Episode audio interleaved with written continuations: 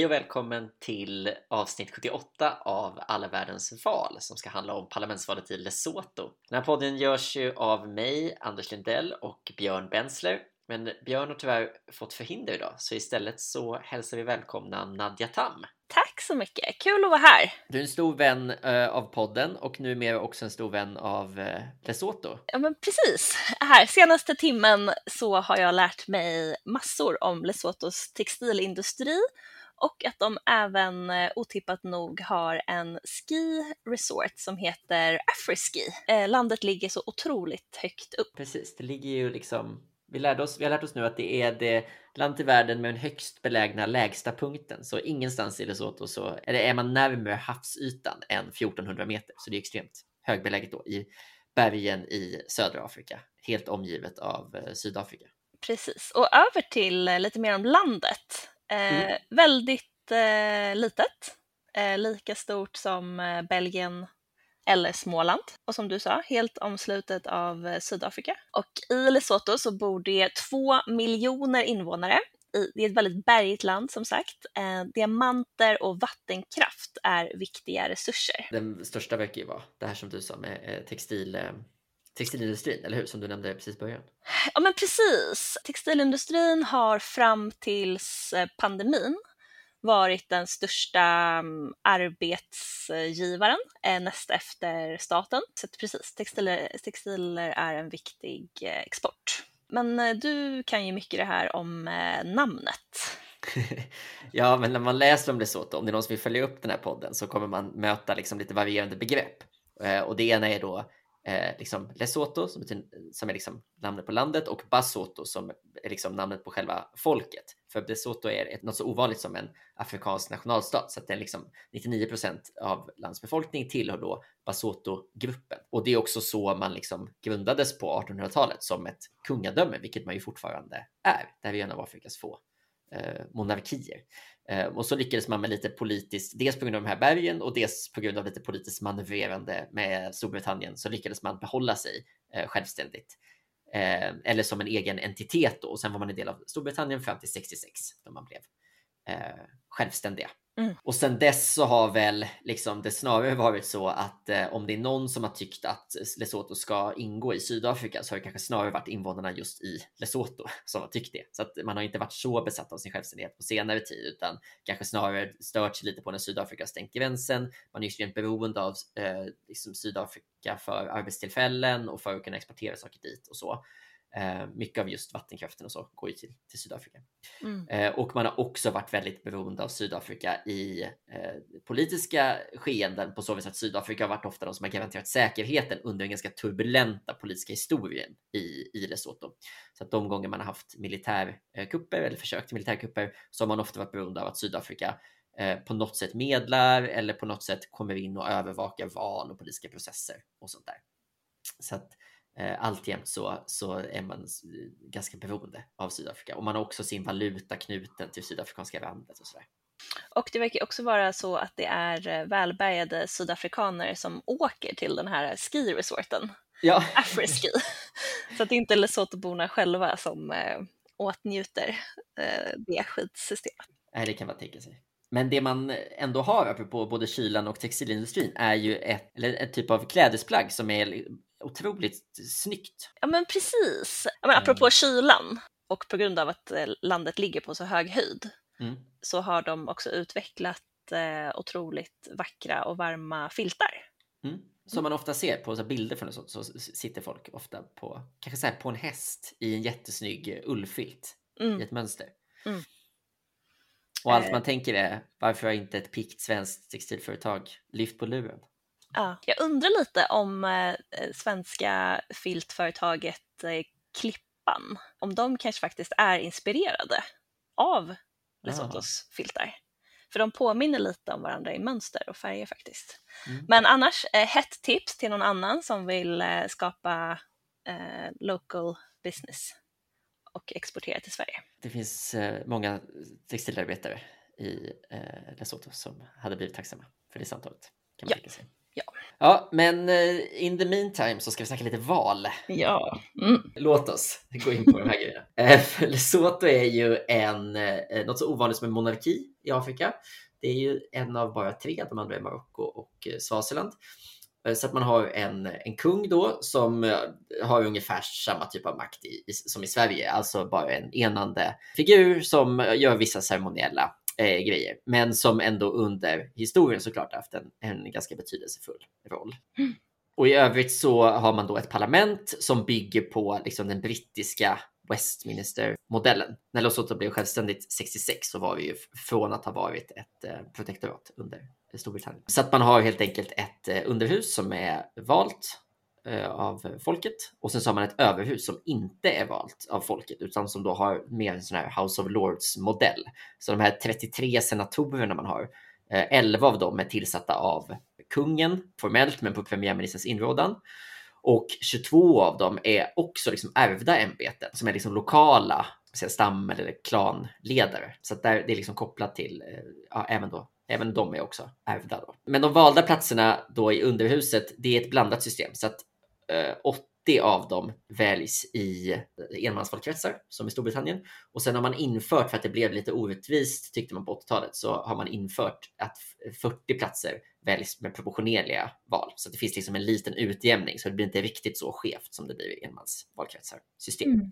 Uh, och sen när man har ett parlament då på plats så blir det största blockets, uh, tanken är inte att man ska ha några liksom, långa processer här, utan det största blockets partiledare blir enligt, enligt konstitutionen uh, premiärminister direkt. Det ska, man ska veta det, så det blir ofta någon typ av tydliga premiärministerkampanjer i de här valen. Men det är inte en helt okomplicerad eh, demokrati då. Man, eh, av Freedom House så får man 63 av 100, som vilket de då kallar sig halvfritt eller partly free. Eh, och det är inte så mycket för att det skulle vara liksom genomgående valfusk eller liksom så, utan det handlar mer om att det är väldigt, väldigt instabilt. Eh, och det har man sett på lite olika sätt. Dels att det har varit liksom fyra militärkupper eller försök till militärkupper sedan, eh, självständigheten 66. Eh, den senaste var så sent som 2014. Eh, och man har också haft perioder där det varit ganska så stökigt mellan kungen och premiärministern och den förra kungen då gick i liksom, exil två gånger. Och så. Så att det är inte helt friktionsfritt. Och du skickade en jätteintressant rapport till mig här nyss. Om, eh, ja, den här Afrobarometer. Ja, ja. Att det är så extremt lågt förtroende för valsystemet. Att det ja. är 63 procent har förtroende för kungen men bara 20 procent för prime minister. Ja, precis. Och typ 50 procent uppger att de föredrar ett demokratiskt valsystem över andra valsystem. Så det är en ganska svag demokratin bara som koncept har då ett ganska svagt track record. Och jag såg också att i, i den här så skriver de också att förtroendet för valmyndigheten har liksom minskat eh, dramatiskt också de senaste tio åren. Så att det går också åt fel håll. Så mm. att folk är inte skitsäkra på att det här valet kommer göra deras liv bättre. Helt enkelt. Nej eh, innan vi går in på de stora frågorna så ska vi dra lite partirymden i Lesotho, i det här parlamentet. Eh, och det finns ganska många partier och eh, om man liksom eh, läser igenom vad de har för både namn och så ideologisk inriktning så är det inte helt uppenbart vart de stora politiska skiljelinjerna går.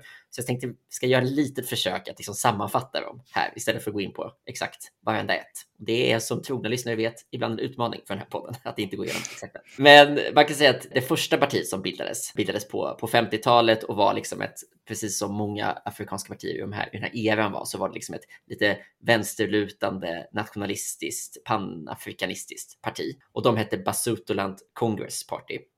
Eh, och sen så bildades det några år senare något som heter Basuto National Party och det, som då stod lite mer till höger. Och de här två partierna var liksom innebar med ett tvåpartisystem väldigt, väldigt länge i Lesotho. Men sen har man ur det här första Basutoland Congress Party har man haft flera ursplittringar som då innebär någon slags stort mitten-vänsterparti.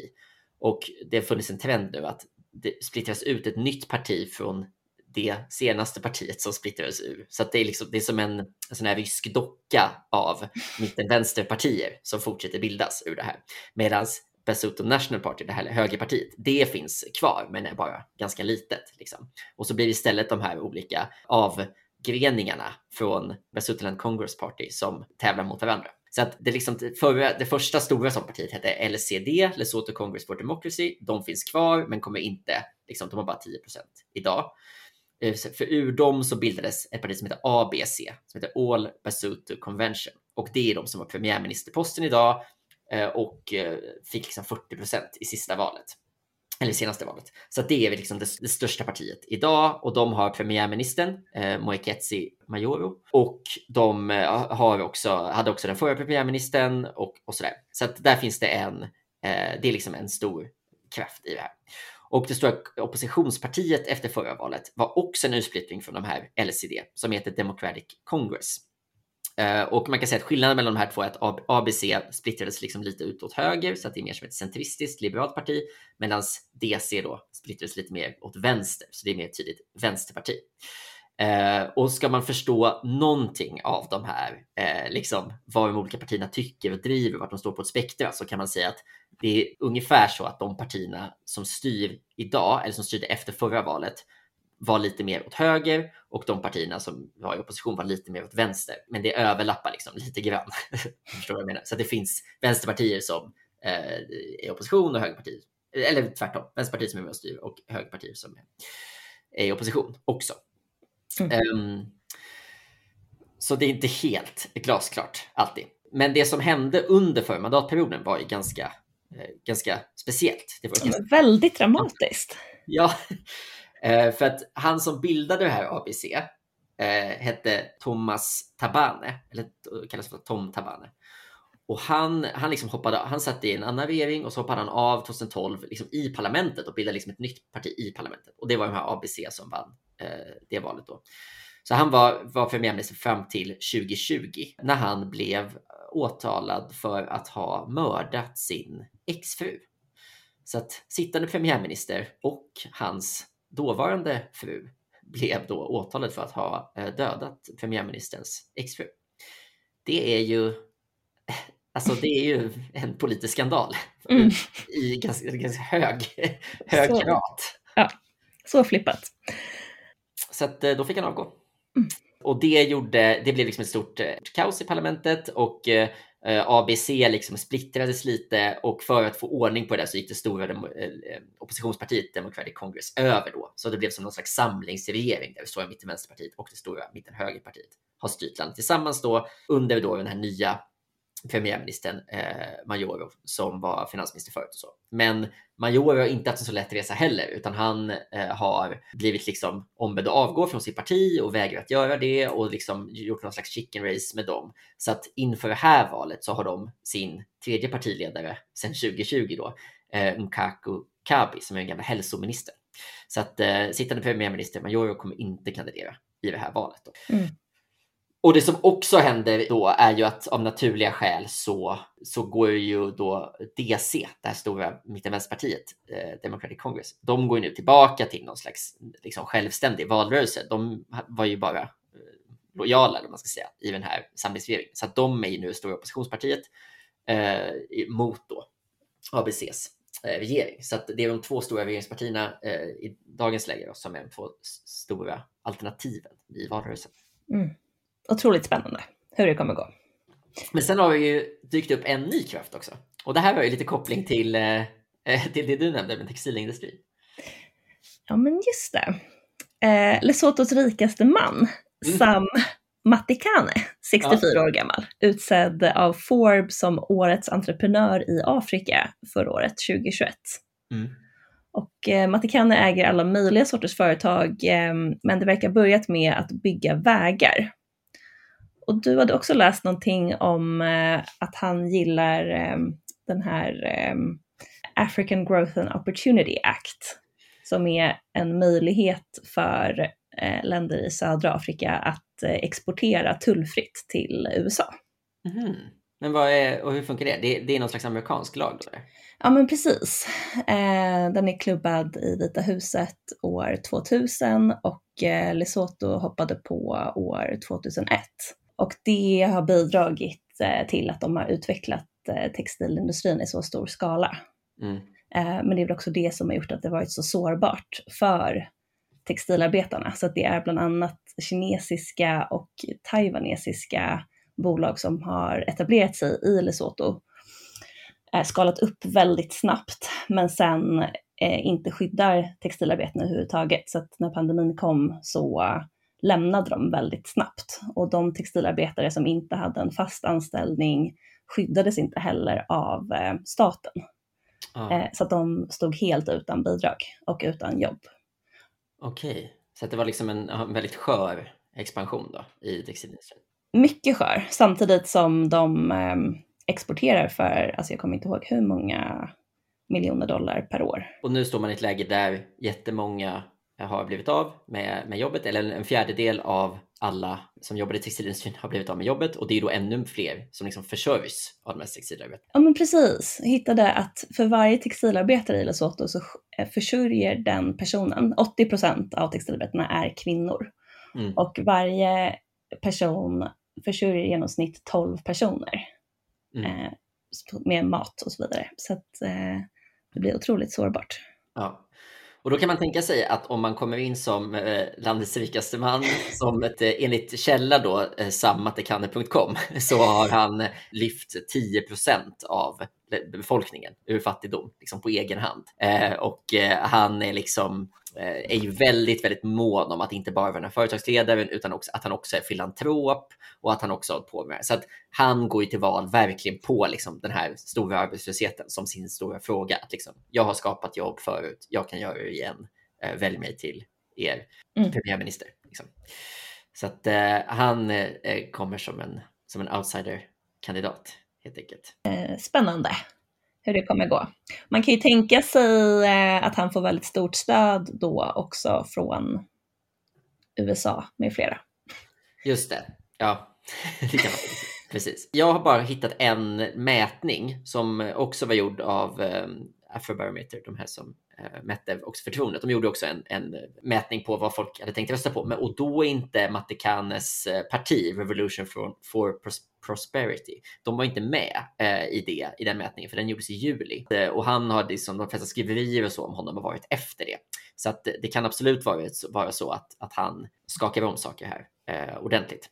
Mm. Och I den mätningen så är det istället så att det stora skiftet är att det stora oppositionspartiet idag, Democratic Congress och det ledande partiet idag, All Basotho Convention, att de mer eller mindre byter plats. Så att Democratic Congress ser ut att få typ 40 procent och eh, ABC då ser ut att få typ 20 istället. Eh, Men, men då kan det vara svårt att veta om det är så att allt, allt det som skrivs om Matekane är, stämmer så eh, kanske han eh, har skakat om det politiska landskapet mycket, mycket mer än så här. Liksom.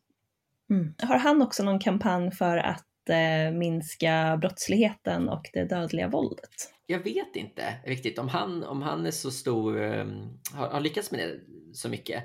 Men det är ju en jättestor fråga för de andra kandidaterna. För det är en annan så extrem krisfråga i Lesotho, är att man har alltså, Afrikas högsta vad ska man säga, mordkvot. Alltså Mm. 41 mord per 100 000 invånare. Och det är liksom högst, högst i Afrika och liksom ett av de högsta i hela världen. Så att eh, man har extrema problem med det där eh, och dessutom så eh, har man problem med liksom rättssystemet i sin helhet. Alltså det är massa fall, så det blir som en backlog av eh, fall för att rättssystemet är underbemannat. Så Mm. jag såg någon bedömning på det här är att man behöver anställa 4 000 människor i rättssystemet, vilket är ett jättestort, alltså det är en enorm siffra i förhållande till ett land med bara två miljoner människor i Mm. totalt. Liksom.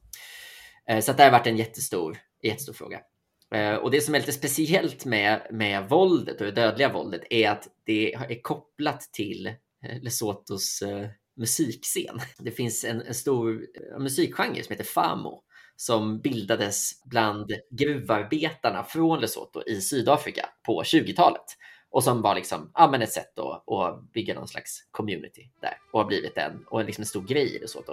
Och man kan säga att det som är utmärkande är liksom dragspelsinslagen i den här. Så jag ska se om jag kan lägga in lite här.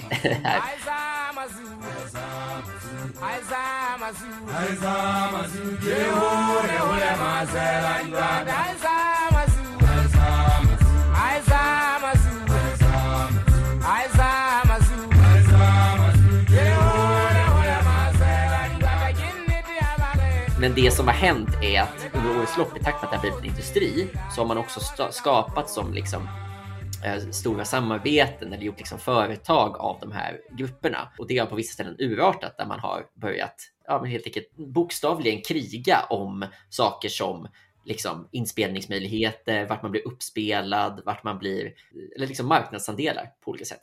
Och, alltså, och i ett liksom, uppmärksammat mord här så gick man på inte bara då musiker utan också till exempel då radio-DJs och så för, för, att man ville motverka att de spelade sin konkurrensmusik. Liksom.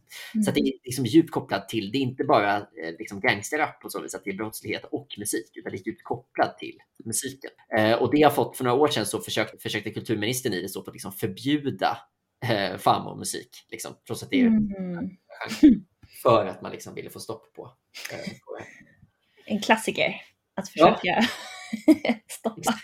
Det är lustigt att det var här man skulle känna igen lite spår av svensk kultur också. Ja.